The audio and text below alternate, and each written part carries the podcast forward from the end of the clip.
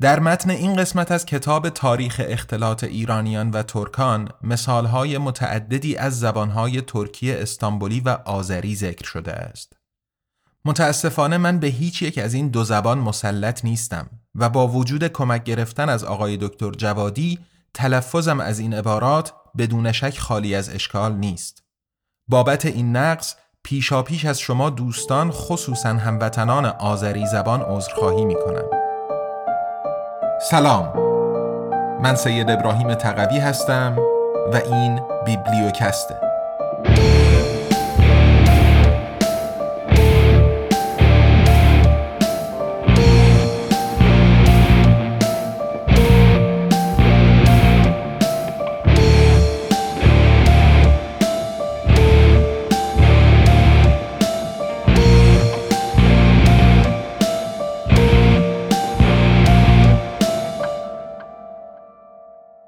تاریخ اختلاط ایرانیان و ترکان. نوشته عباس جوادی. قسمت سیزدهم. پیوست دوم اختلاط زبان ایرانیان و ترکان. در این فصل اساساً به موضوع زبان در مناسبات تاریخی ایرانیان و ترکان اشاره خواهد شد. اما نگارنده کوشش خواهد کرد از بحث های تخصصی زبانشناسی که می تواند برای بخشی از خوانندگان خسته کننده باشد پرهیز نماید. بگذارید در دو بعد به این موضوع بپردازیم. یکم دوره های تاریخی قبل از اسلام و بعد از اسلام و دوم حوزه زبان نوشتاری و ادبی و زبان شفاهی و لحجه ها. در آغاز این کتاب به نخستین تماسها بین ایرانی زبانان شرقی و کوچنشین آسیای میانه در مغولستان و سینکیانگ کنونی اشاره شده بود. زمان این تماسها تقریبا دو هزار سال پیش یعنی دویست سال پیش از میلاد تا دویست سال بعد از میلاد است. از ایران کنونی که نگاه کنیم این می شود نیمه پایانی سلوکیان یعنی فرماندهان اسکندر مقدونی که هخامنشیان را 330 سال پیش از میلاد شکست داده بودند و دوره اشکانیان.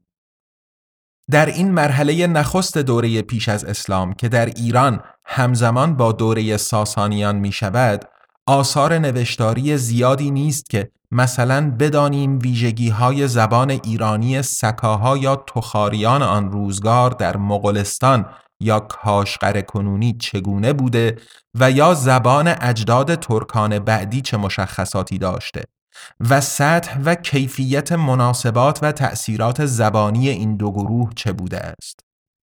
اصولا با اطمینان چندانی هم نمی‌توانیم از به اصطلاح اجداد ترکان بعدی صحبت کنیم.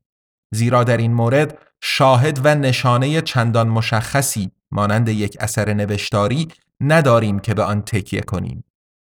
اما از طرفی می‌دانیم که گروه های ایرانی و هند اروپایی زبان سکایی، اسکیت و تخاری در این سرزمین ها میزیستند و حتی بنا به گفته مردم شناسان تاریخی ظاهرا در بسیاری از این مناطق اکثریت جمعیت کوچنشین این سرزمین ها را تشکیل می‌دادند. از طرف دیگر اگرچه در مورد اجداد ترکان بعدی اطلاع دقیقی نداریم اما با دلیل کافی مثلا سنگ نوشته های ارخون در مغولستان و سفرنامه های چینی و بیزانسی می‌دانیم که ترک های مزبور در سال 552 میلادی اولین دولت ترک ها را در همین سرزمین ها تأسیس نمودند.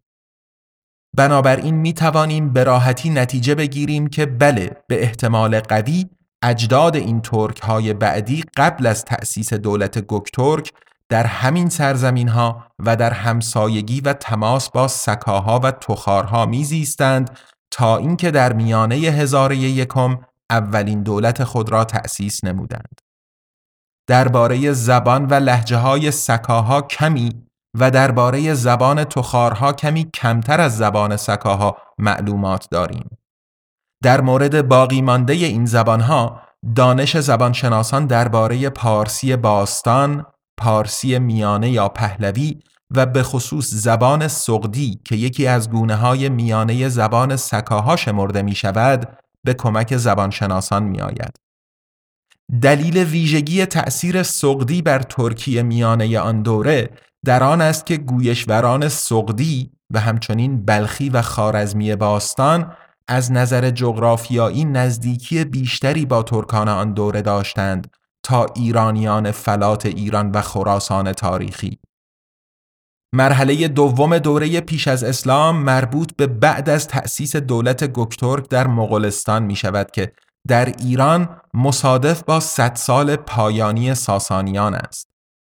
در این دوره هم زبان و متن سنگ نوشته های ترکیه میانه ارخون مکتوب و مدون است و هم نام اولین خاقانهای ترک و جاینامهای ترکی این سرزمین ها می تواند همراه با مطالعه آثار نوشتاری زبان پهلوی و سقدی که نسبت به قبل بیشتر هستند تا حدی به مناسبات زبانی ایرانیان شرقی و ترک های نخستین چه قبل و چه بعد از تأسیس دولت گکترک روشنی بیافکند.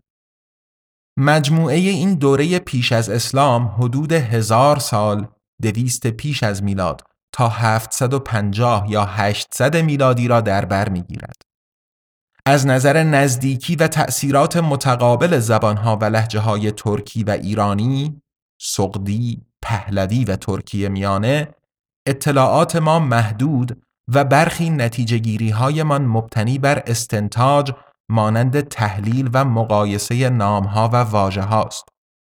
برای نمونه بعضی پژوهش های جدید نامها و عنوانهای شخصی ترک ها و اویغورهای صده های میانه را بررسی کرده اند که غالبا عبارت از ترکیب دو یا چند واژه یا نام و شامل یک جزء غیر ترکی غالبا سقدی یا پهلوی هستند و با واجه از قبیل تگین یا تکین، چر و غیره تمام می شوند. زمانی که ترک های قدیم شروع به گرفتن نامهای مرکب نمودند، آنها برای منعکس نمودن محیط فرهنگی خود عناصر جدید غیر ترکی را هم به نام خود علاوه کردند. از این جهت تحلیل و مقایسه اسامی موجود در آثار قرون میانه مانند مهرنامک اوایل قرن نهم نتایج مهم و جالب علمی داده است.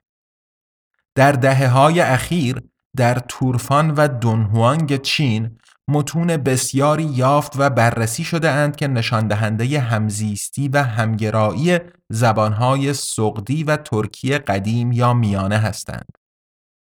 در فصلهای قبل هم دیده بودیم که دانشمندان به غیر ترکی بودن نامهای نخستین خاقانهای ترک در دولت گکترک مانند بومین و ایستمی یا ایشتمی اشاره کرده و حتی گفتند که نام طایفه آشینها یا آشینا که قبل از تأسیس دولت گکترک دسته های ترک را در اتحادیه هسیونگنو در مغولستان رهبری می کرد احتمالا نه ترکی بلکه تخاری یا سکایی و مربوط به دوره است که آنها مشترکاً در کاشقر و تورفان به سر می بردند. به این نام ها می توان واجه های قدیمی را علاوه نمود که نخستین بار در همین سرزمین ها و فرهنگ ها و در هر دو زبان سقدی و ترکی قدیم به کار برده شده اند و ریشه یابی آنها ناروشن است. مانند کوچ، چاکر، خان و خاتون. و اما در دوره دوم یعنی دوره بعد از اسلام آشنایی، نزدیکی، همگرایی و اختلاط ایرانیان و ترکان در همه زمینه ها از جنگ و تجارت و وصلت و تشکیل حکومتهای مشترک گرفته تا آمیزش قومی و استحاله زبانی و فرهنگی آنقدر افزایش یافته که با دوره پیش از اسلام مقایسه پذیر نیست و دلایل آن هم تا حد زیادی روشن است. بعد از فروپاشی ساسانیان، حمله اعراب به ایران و آسیای مرکزی، قبول اسلام و ورود ترکان به ایران و دنیای اسلام، فرهنگ های ترکی، ایرانی و عربی اسلامی اختلاط یافته و فرهنگ جدیدی را به وجود آوردند.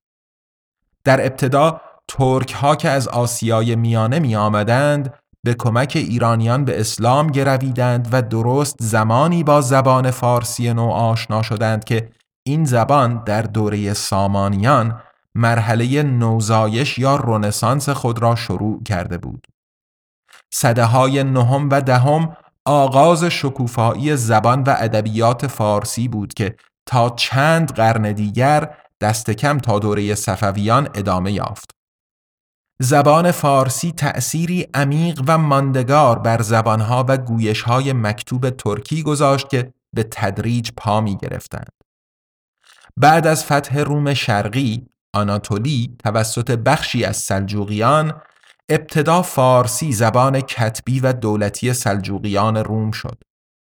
اما چون مردم عادی و بومی آناتولی فارسی زبان نبودند به تدریج فارسی مقام زبان کتبی و دولتی خود را به زبان ترکی عثمانی داد. اما اهل دیوان و قلم میبایستی در کنار ترکی فارسی و عربی را نیز به خوبی می‌دانستند. ترکی عثمانی عمیقا تحت تأثیر واژگان و اصطلاحات فارسی بود. در طول زمانی چنین طولانی گروه های ترکی زبان بسیاری از جوانب زبان و فرهنگ ایرانی را به آریت گرفتند و آن را متناسب با نیازها و شرایط خود تغییر دادند.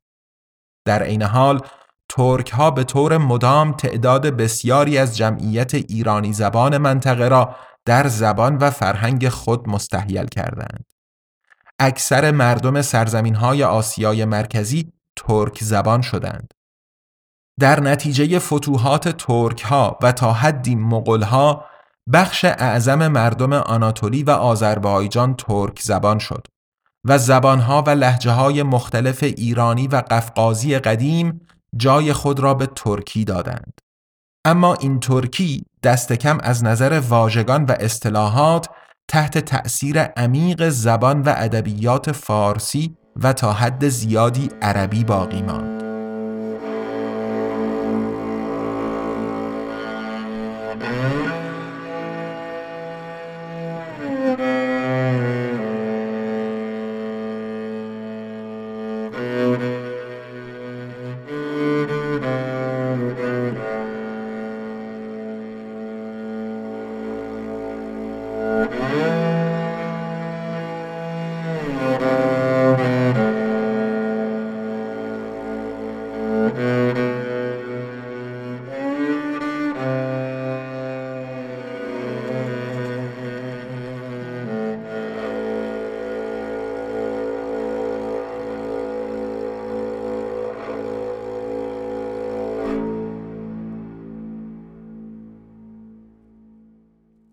زبانهای کتبی و ادبی دو زبان اصلی که به عنوان زبانهای کتبی و ادبی می توانند مطرح شوند فارسی نو در ادامه فارسی میانه یا پهلوی و ترکی عمومی است.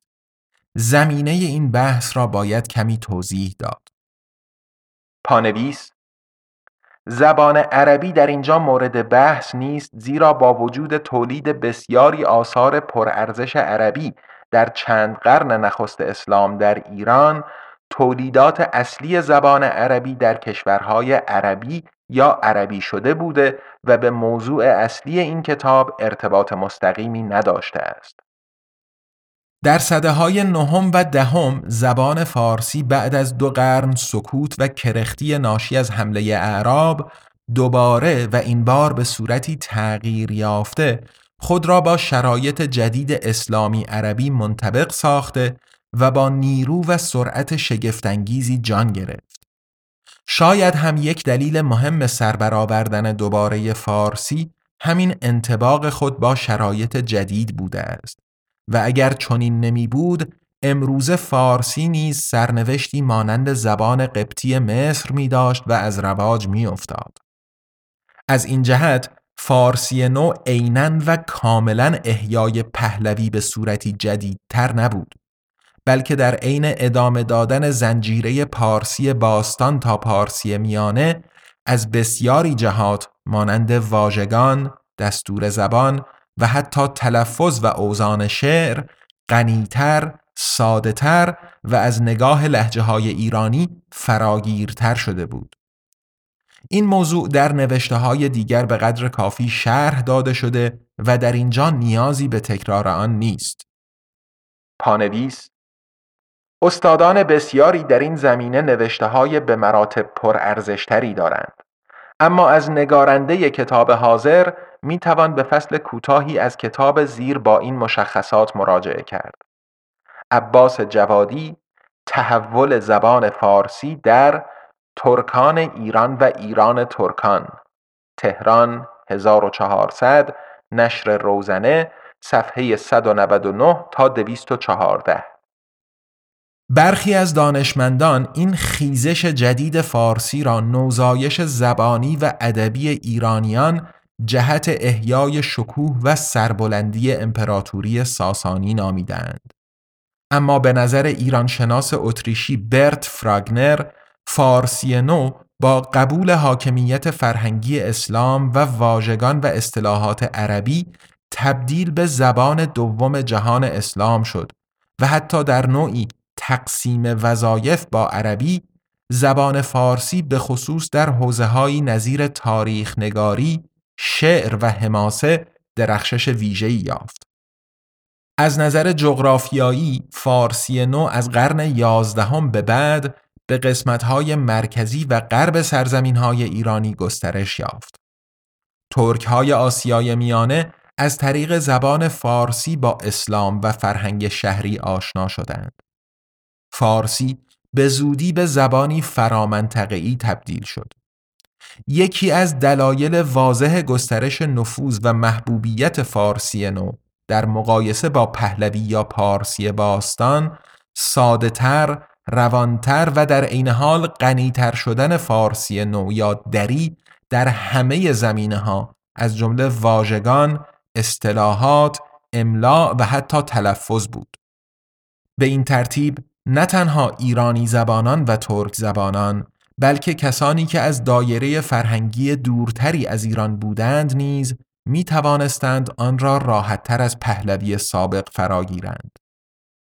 فراگنر به پرستیژ برجسته فارسی به عنوان زبان نافذ و مورد احترام در دنیای اسلام اشاره می کند و از جمله این نکته را مثال می آورد که فارسی مدتها زبان اداری و دولتی چندین دولت ترکیک بود.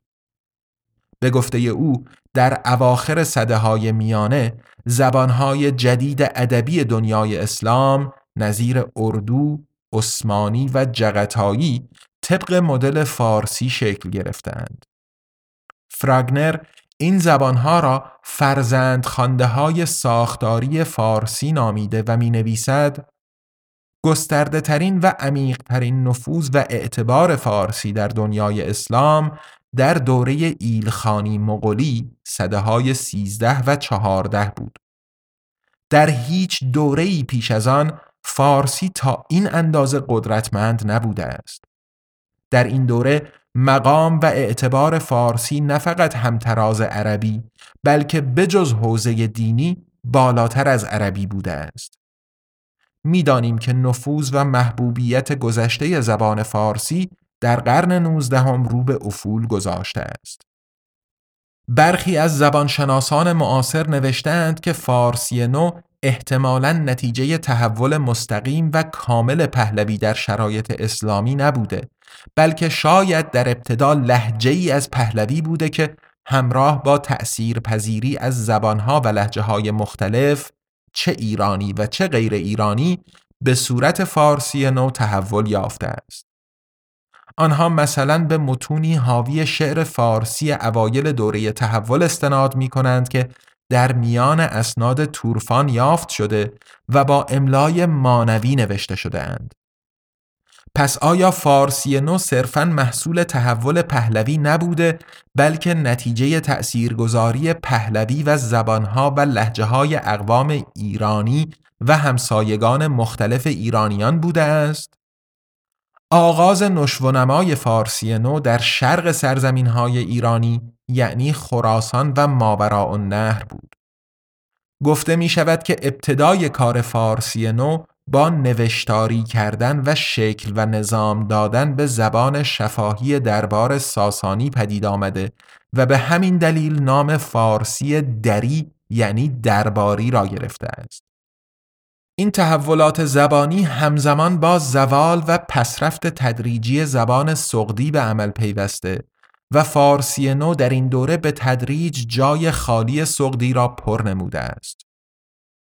بو اوتاس استاد ایران شناسی از سوئد می نویسد فارسی نو در ماوراء نهر و خراسان پا به عرصه نهاده و احتمالاً تحت تأثیر اقوام مختلف این سرزمین و فرهنگ ها و زبان های آنان نیز قرار گرفته است. تفاوت های پهلوی و فارسی نو به اندازه کافی بررسی نشدهاند. در نگاه اول دیده می شود که واژگان فارسی نو حاوی بسیاری کلمات مختلط است و نسبت به پهلوی ساختار فعل، نحو و حتی نظام تلفظی ساده تری دارد. بعید نیست که این ساده تر شدن نتیجه تأثیر زبانهای دیگری بوده باشد. آیا این حوزه نیز یکی از زمینه های همسایگی و همگرایی تاریخی ایرانیان و ترکان نبود؟ این را نمی‌دانیم. اما بدون شک بررسی عمیقتر پیدایش فارسی نو از درون زبان پهلوی تا قرن هشتم و نهم و همزمان مقایسه آن با تحول زبانهای ترکیک در همین سرزمین ها می تواند به بسیاری از این قبیل سوالها جواب اطمینان بخشتری بدهد. و اما ترکی در این دوره هنوز اصولا زبانی شفاهی بود و این با در نظر گرفتن طرز زندگی هنوز چادرنشینی اکثر ترکان تا قرن دهم و یازدهم چیزی طبیعی به نظر می رسد. از طرف دیگر ترکی درست به دلیل طرز زندگی چادرنشینی اکثر ترکان و مهاجرت‌های مداوم و چند صد ساله آنان هنوز انسجام معینی مانند امروز نداشت که مثلا به گروهی ازبکی و به گروه دیگری ترکمنی و غیره نام بدهیم. تا صده های چهاردهم و پانزدهم تعداد و حوزه های موضوعی آثار کتبی ترکی نسبتا محدود بود. اکثر این آثار منظوم هستند و تأثیر شدید شعر و ادبیات فارسی را نشان می دهند. یوهانسون می نویسد قوام و انسجام تدریجی زبانها یا لحجه های ترکی از قرن سیزدهم یعنی از زمان ترک زبان شدن گسترده ترکستان و تاتارستان آغاز شد. این در جنوب روسیه و دشتهای اوراسیا با حکومتهای مغولی ترکی اولوسها و در ایران با دوره مغولی ایلخانی مصادف است. البته پیش از قرن سیزدهم نیز معدودی آثار منظوم ترکی نوشته شده اند. نخستین و معروفترین آنها مصنوی قطاد قبیلیگ دانش سعادت بخش است که یوسف حاج بغلی یا بالاساقونی در سال 1070 به عنوان نصیحت نامه برای خانهای قراخانیان در کاشقر چین نوشته است. از متن و زبان این اثر معلوم می شود که معلف آن به زبان و شعر فارسی و عربی به خوبی واقف بوده است. در اینجا لازم است اشاره کوتاهی به فرهنگ زبانهای ترکی دیوان لغات ترک اثر محمود کاشقری نیز نمود کاشقری نیز که وابسته به دربار قراخانیان کاشقر بود این اثر را به عربی و در بغداد دوره عباسیان نوشته است تا اعراب و کلا مسلمانان با زبان و آداب و سنن ترک ها آشنا شوند. جالب است که همزمان با مهاجرت قبایل ترک و تأسیس حکومتهای ترکی یا مغولی می‌بینیم که بسیاری از شاعران و نویسندگان ترک نیز به این مهاجرت ها پیوستند. طوری که ممکن است محل تولد یک شاعر یا نویسنده ترک تاشکند و بعدها محل زندگی او به ترتیب خراسان، آذربایجان و بالاخره آناتولی باشد و مشخصات زبانی آثار وی نیز متناسب با مکانهای مزبور تغییر یابد. پیگیری مهاجرت ها یا حتی فقط سبک های زبانی و ادبی نخستین شاعران و نویسندگان ترک آناتولی بعد از کوچ ترک ها از طریق ایران به این سرزمین هم موضوع جالبی است. بعضی منابع اشتباها چنین نظری دادهاند که نخستین آثار منظوم به ترکیه آناتولی محصول مردم ترک همین سرزمین یعنی آناتولی بوده که مثلا نظام و زبان مصنوی و غزل فارسی را به صورتی ناپخته تقلید کردهاند. اما باربارا فلمینگ بر آن است که آن دسته از شاعران ترک اوغوز که اصالتا از خوارزم و ماوراءالنهر به آناتولی آمده بودند زبان کتبی، سنت و مدلهای نظم را نیز با خود به آناتولی آورده بودند.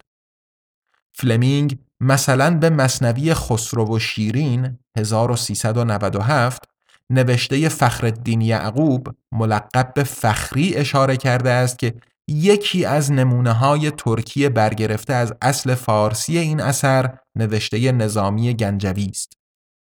به نظر فلمینگ خسرو و شیرین فخری ادامه سنت مصنوی نویسی در آسیای مرکزی است. مثلا شاعری به نام قطب از خارزم 25 سال پیش از فخری و باز به تقلید از نظامی گنجوی یک مصنوی ترکی با همین نام و مضمون نوشته بود. در سرزمین های ایرانی نخستین اشعاری که به زبانی نزدیک به ترکی آذری سروده شده به قلم عزالدین اسفراینی معروف به حسن اغلی و یا پور حسن است که به فارسی و عربی شعر می سروده و چند شعر ترکی نیز از او مانده است. این مربوط به تقریبا 700 سال پیش است و معلفش هم از خود آذربایجان نیست بلکه از اسفراین در شمال خراسان است. نزدیکی لحجه های ترکی خراسان، افشار، آذربایجان و شمال عراق در ابتدای تولیدات مکتوب ادبی چیزی طبیعی بود چرا که کوچ ترک ها هنوز ادامه داشت و اما اولین شاعر به گفته دورفر اصالتا آذری و نه آناتولیایی شرقی یا خراسانی اماد الدین نسیمی 1369 تا 1404 است. او به خاطر اندیشه های حروفی خود به صورت فجیعی در حلب سوریه به قتل رسید. شاعر دیگری که قبل از صفویان شهرتی پیدا کرده بود قاسم انوار است که یکی از شاگردان شیخ صفی الدین اردبیلی است. او در سال 1356 در سراب به دنیا آمد و در تبریز تحصیل کرد. اشعار قاسم انوار اصولاً به فارسی است اما او برخی اشعار ترکی هم دارد. در دوره قراقویونلوها و به خصوص صفویان شاهد رواج و حتی اوج نسبی زبان و ادبیات مکتوب ترکی آذری هستیم. مشهورترین نامهای این دوره هم طبعا محمد فضولی بغدادی و خود شاه اسماعیل است که با تخلص خطایی شعر می گفت.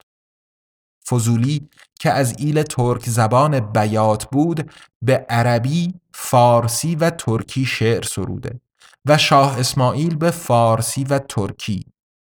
فضولی البته برجسته ترین شخصیت هنر شعر ترکی در این قرن هاست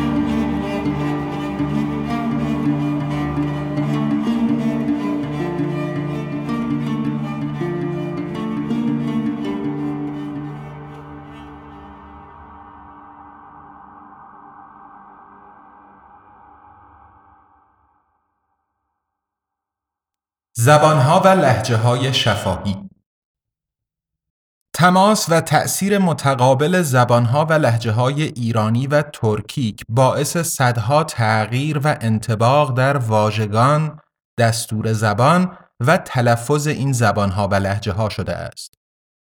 طبعا این گونه موارد در درجه نخست بین زبانها و لحجه های همسایه مشاهده می شود زیرا گویشوران این گروه ها در تماس مستقیم و طولانی مدت با یکدیگر قرار گرفته بودند. البته در داخل این خانواده های زبانی نیز چنین تأثیرات متقابلی رخ می دهد. مثلا در کرمانجی که یک لحجه شمالی کردی است تأثیرات قواعد دستوری و آوایی ترکیه ترکیه بیشتر از لحجه مرکزی سورانی است. اما تمرکز این نوشته بر تأثیر لحجه های ایرانی در بین هم مثلا تاتی و کرمانجی یا ترکیک میان هم مثلا ازبکی بر ترکمنی نیست. با این حال در محدوده تأثیرات زبانها و لحجه های ایرانی و ترکیک مثلا فارسی استاندارد بر ترکیه آذری ایران نیز صدها و شاید هزاران نمونه را می‌توان برشمرد.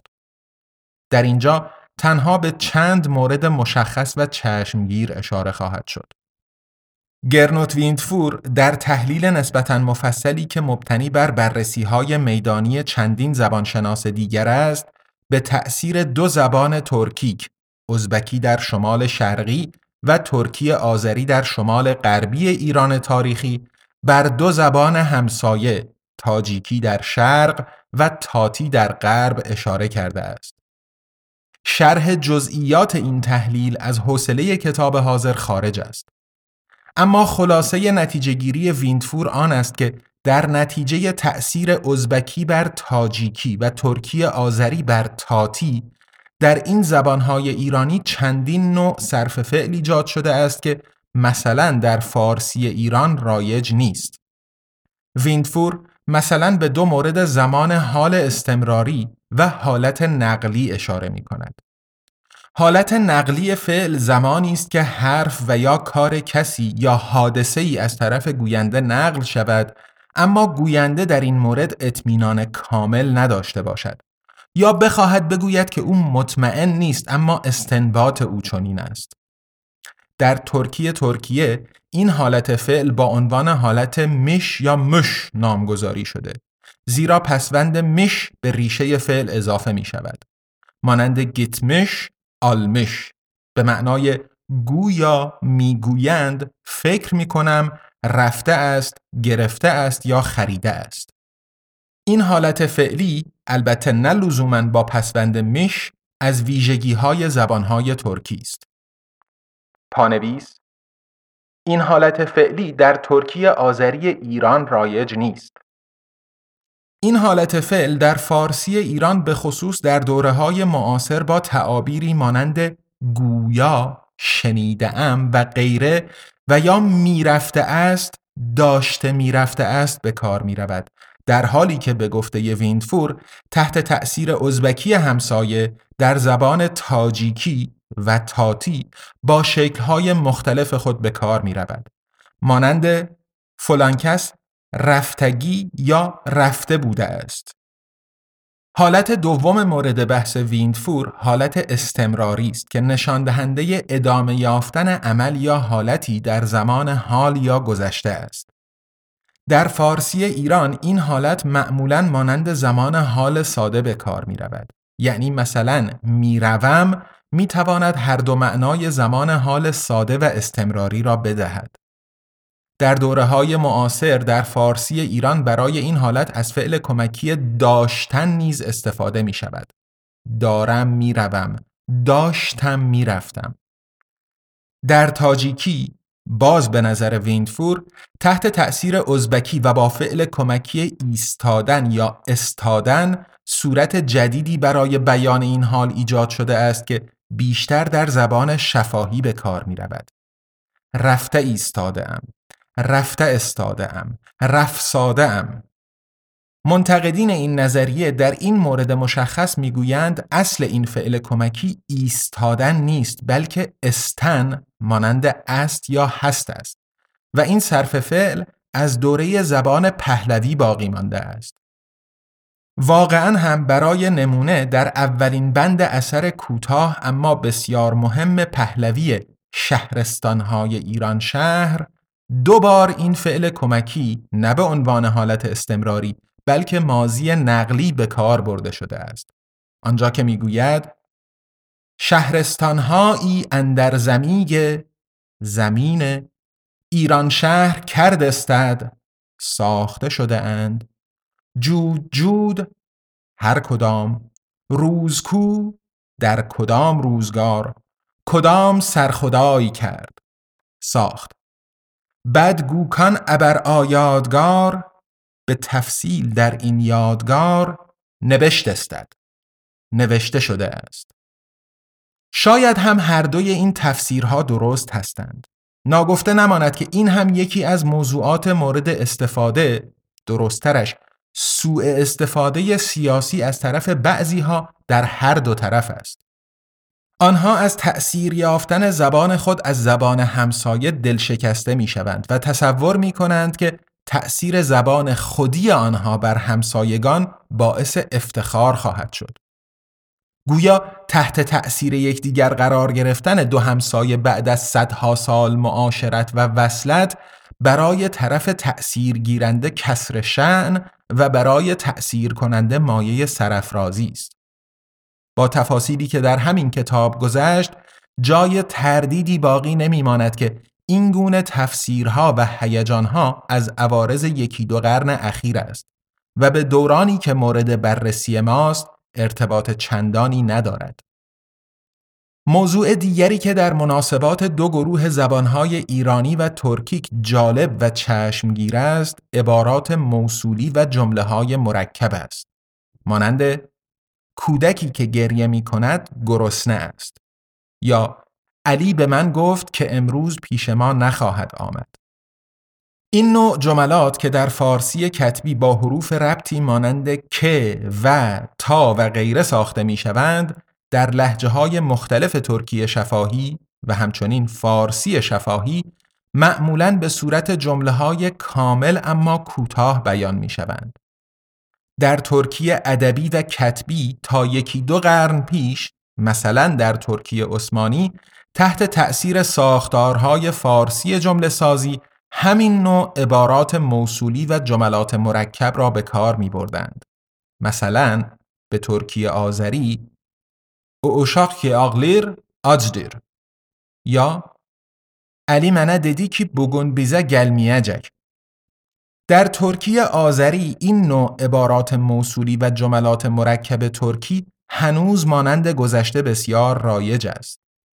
اما در ترکیه از قرن 19 به بعد و به خصوص در دوره جمهوری تأسیس 1923 و تحت عنوان سره کردن زبان ترکی به صورت فزاینده ای از جملات طولانی تر شامل اسم فائلی مثلا کودک گریان گرسنه است و شکلهای دستوری دیگر استفاده می کنند تا از فرمهای جمله سازی فارسی پرهیز نمایند. قابلیت زبانی جمله سازی با حد اکثر پرهیز از حروف ربط در ترکی بیشتر و رایجتر از فارسی است. اما به نظر می رسد زیاد روی هایی که در این زمینه طبعا به گونه چشمگیرتر در زبان کتبی می شود درک جملات را با یک گزاره در پایان جمله ای طولانی دشوار می کنند. کریستیان بولوت که در این زمینه بررسی جالبی نموده است می نویسد اکثر این گونه ساختارهای نسخه برداری شده از فارسی تا قرن نوزدهم دوام آورد. اما با شکلگیری زبان مدرن ترکیه ترکیه نوع ایرانی ساختن عبارات موصولی و جملات مرکب کاهش یافت و کنار گذاشته شد.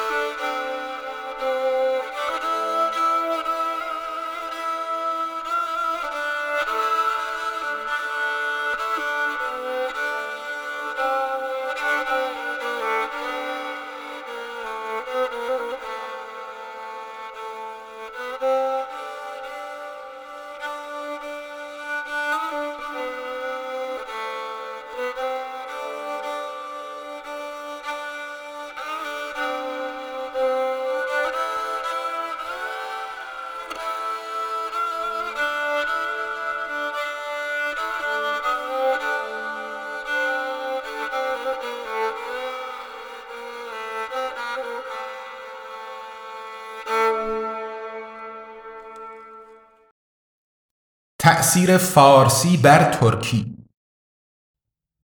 عموما گفته می شود که از میان زبانهای آلتایی ترکیک ازبکی و ترکی آذری بیشتر از دیگران تحت تأثیر واژگان، دستور زبان و حتی نظام واج شناختی و آوایی فارسی قرار گرفتهاند.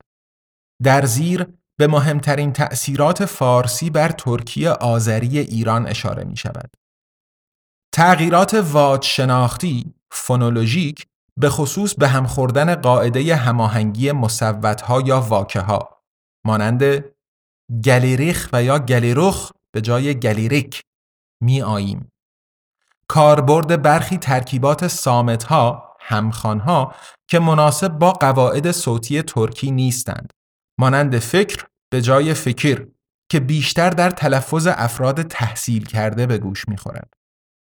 تغییرات آواشناختی فونتیک مانند تلفظ پیشین همه مصوتها در مقایسه با ترکی ترکیه و جمهوری آذربایجان مانند تمایل تبدیل آ به ا مانند قره به جای قارا یعنی سیاه و یا تخته به جای تاختا به معنی تخته.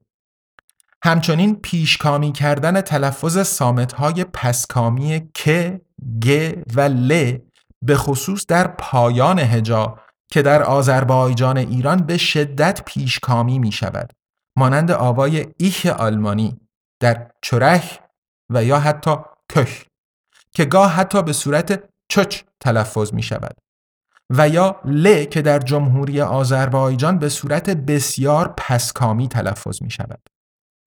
حفظ مصوتهای طولانی و حتی مرکب مشابه فارسی مانند او در صورت و یا او که در ترکیه استاندارد ترکیه و جمهوری آذربایجان تبدیل به مصوت به اضافه سامت لبی و می شود. مانند تولماخ به جای تاولماق یعنی فریفتن و یا دولت به جای دولت و یا دولت تبدیل مصوتهای انصدادی که و قی پسکامی به غ و خ سایشی مانند آغ به جای آق یا آک یعنی سفید قبول تلفظ غ در آغاز واژه که اکثرا به تبعیت از فارسی و بیشتر در تلفظ افراد تحصیل کرده مشاهده می شود. مانند غیرت به جای غیرت یا غیرت یعنی غیرت. از نگاه لحن و آهنگ پرهیز از کاربرد ادات سوالی می و بیان پرسش از طریق تأکید یا آهنگ سوالی جمله. مانند گدین گدون که در آن صورت مصوت پایانی بیش از حد متعارف طولانی تلفظ می شود به جای گدین می رفتی از نگاه ریخت شناسی و یا مورفولوژی. کاربرد بسیاری از پسوندهای فارسی مانند باز، استان، دار، دان، پرست، کار، گر و پیشوندهای فارسی مانند بی، با و نا. مانند قمارباز، همکار، بیادب، نامرد. کاربرد وجه التزامی مشابه فارسی مانند آلام به جای آلسام. بخرم که به نظر می رسد مخصوص ترکی آذری ایران باشد. در صفت تفضیلی و عالی پرهیز از ادات داها و ان تر و ترین.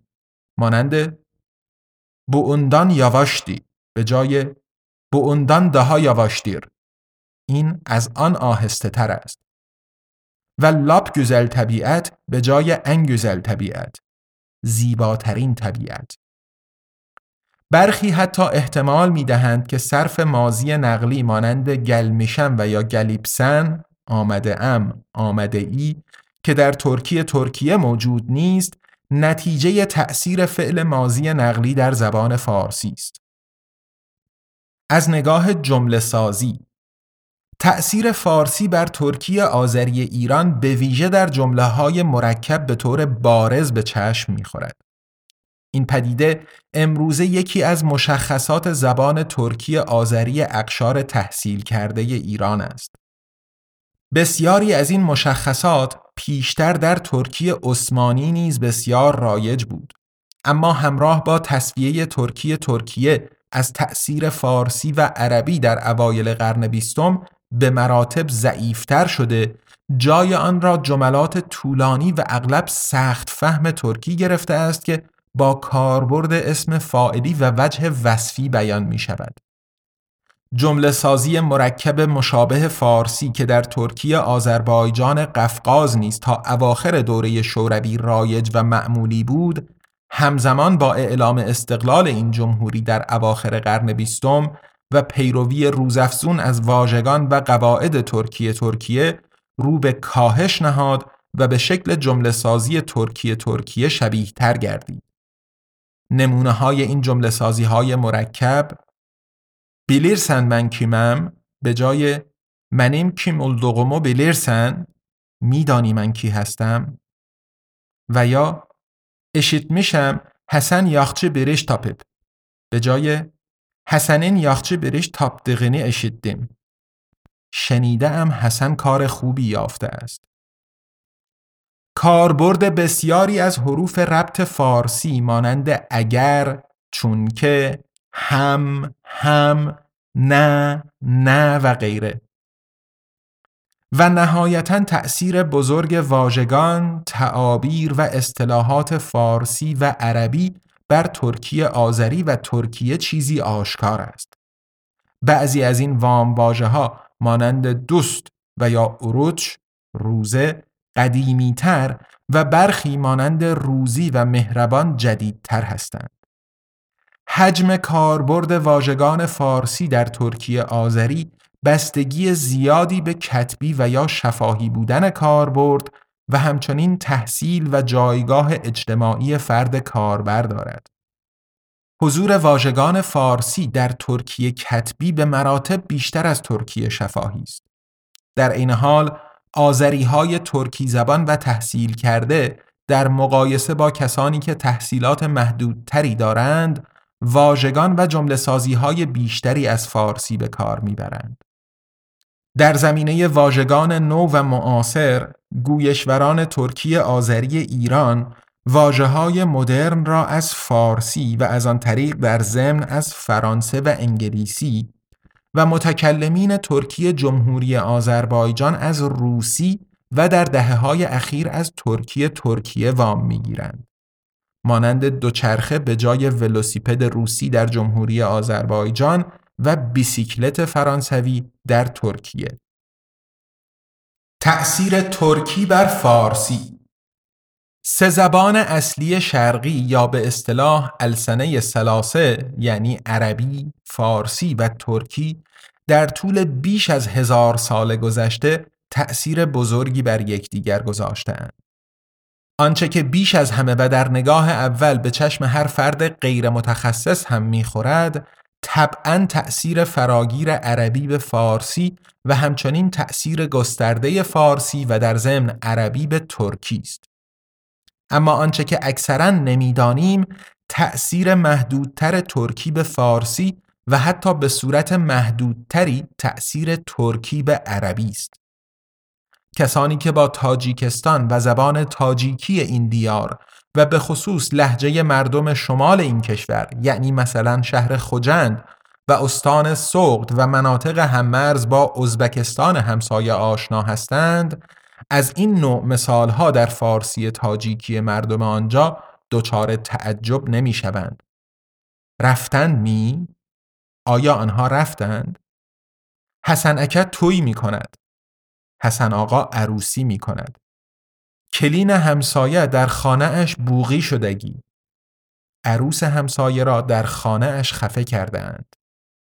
اینها فقط چند نمونه از تأثیر زبانهای ترکیک در این مورد ازبکی بر فارسی تاجیکی است. چنانکه گذشت تأثیر متقابل زبانها به یکدیگر به خصوص زبانهای همجوار و در حاشیه کشورها و مناطق چیزی بدیهی است.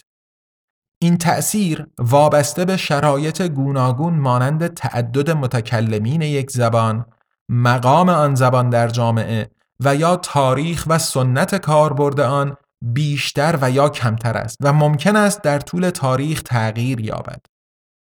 شروع تأثیرات متقابل زبانهای ایرانی و ترکی به دوره قبل از اسلام در آسیای میانه برمیگردد.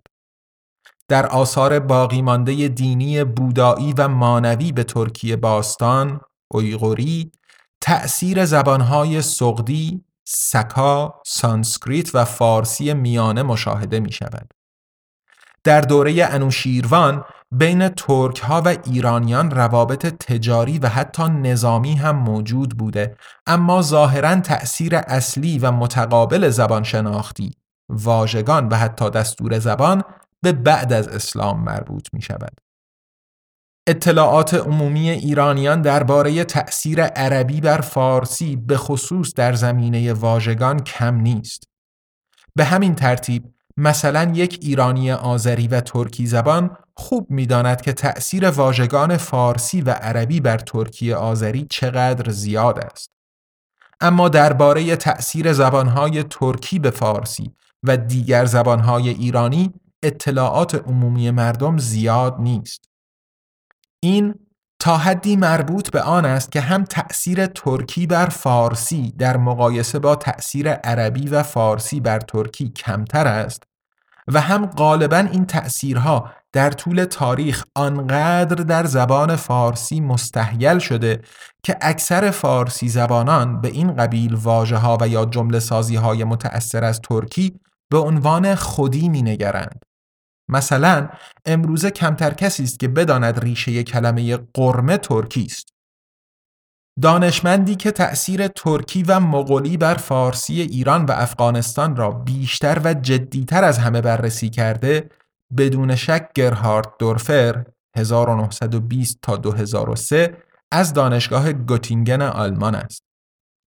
تخصص اصلی او زبانهای ترکی ایران، غزی، اغوزی و به ویژه لحجه های خلجی، خراسانی و قشقایی و همچنین زبانهای باستانی ترکی شرقی مانند ترکی خارزمی و تنغزی و در عین حال مغولی بود. در این زمینه ها کتب و نوشته های او بی همتا هستند. دورفر طبقه بندی های معنایی را معیار تقسیم بندی تأثیر لغوی ترکی و مغولی بر فارسی و دیگر زبانهای ایرانی مانند سقدی در دوره باستان و پشتو و یغنابی در دوره معاصر قرار داده و این تأثیر را در دوازده گروه بررسی کرده است. از قبیل اعضای بدن، حیوانات، حوزه کشاورزی، انواع خاک و سنگ و وضع هوا، زندگی روزمره، روابط خانوادگی و اجتماعی، لغات مربوط به دولت، دین و یا جنگ. او البته در هر مورد ضمناً به حوزه مشخصتر زبانی، ترکی جغتایی، ازبکی، آذری و غیره و در عین حال دوره و مرحله تاریخی این تأثیر پیش از اسلام دوره سلجوقیان، مغولان و بعدتر نیز اشاره نموده است. چند ملاحظه جالب از این تحقیقات آن است که بعد از غزنویان و سلجوقیان و به خصوص حمله مغول و همراه با افزایش حضور قبایل ترک زبان در ایران و سلسله های حاکم بر کشور تأثیر ترکی بر زبان فارسی چه کتبی و چه گفتاری افزایش یافته است. بعد از صفویان این تأثیر اگرچه ادامه یافت اما به نسبت و به تدریج کمرنگ تر گردید. طبعا دورفر نمونه های خود را از آثار مکتوب این مراحل تاریخی مانند عرزنامه جلال الدین دوانی، صفت و صفای ابن بزاز اردبیلی، تاریخ عالم‌آرای عباسی اسکندربیگ ترکمان و یا لغتنامه ها و دیگر آثار ادوار مختلف تاریخی گرفته است. نکته جالب دیگری که دورفر به آن اشاره می کند این است که اکثر کلماتی که از مغولی وارد فارسی شده اند در واقع ابتدا از مغولی وارد ترکی شده و بعدا از ترکی وارد فارسی شده اند. مانند تومان، خان، آقا و یا نوکر. بر پایه بررسی های گرهارد دورفر و مقالاتی که بعد از او در این زمینه نوشته شده می توان ابعاد تأثیر زبانهای ترکی اساساً ترکی جنوبی یعنی اوغوزی مانند ترکمنی، آذری و ترکی شرقی مانند اویغوری و جغتایی یا ازبکی را حدوداً برآورد کرد. اما در این حال می توان به این نتیجه رسید که این تأثیر بعد از صفویان و به خصوص از قرن بیستم به بعد به مراتب کمتر شده و کلمات ایرانی و فارسی جایگزین بسیاری از لغات ترکی گشته است. روندی مشابه را مثلا در ترکی ترکیه این بار در جهت افزایش واژگان و تعابیر ترکی هم می‌توان مشاهده نمود. در نتیجه بخش قابل توجهی از لغاتی مانند آشیق، مچ پای گوسفند، بیگلر بیگی، فرمانده کل، تمغه، مهر، اولکا، کشور، مملکت و یا تومان به معنی واحد اداری که دورفر به عنوان نمونه ذکر می کند در فارسی امروزه به کار برده نمی شود. اگرچه هنوز بخشی دیگر از این وام واجه های ترکی و مغولی در فارسی همچنان کاربرد دارد مانند آقا، قربان، چمن و قرمه در آسیای میانه هم همینطور از قرن بیستم به بعد به خصوص در زبان کتبی مثلا تاجیکی تاجیکی تر یعنی ایرانی تر و ازبکی ازبکی تر یعنی ترکیک تر شده است. حکومت ها سعی کرده اند زبان رسمی و کتبی خود را از عناصر به اصطلاح غیر خودی همسایگانشان حتی الامکان پاک کنند. اما با این همه تأثیر متقابل این زبانها به یکدیگر به خصوص در زبان محاوره و بعضی حوزه ها مانند شعر، ادبیات و دین همچنان پابرجاست.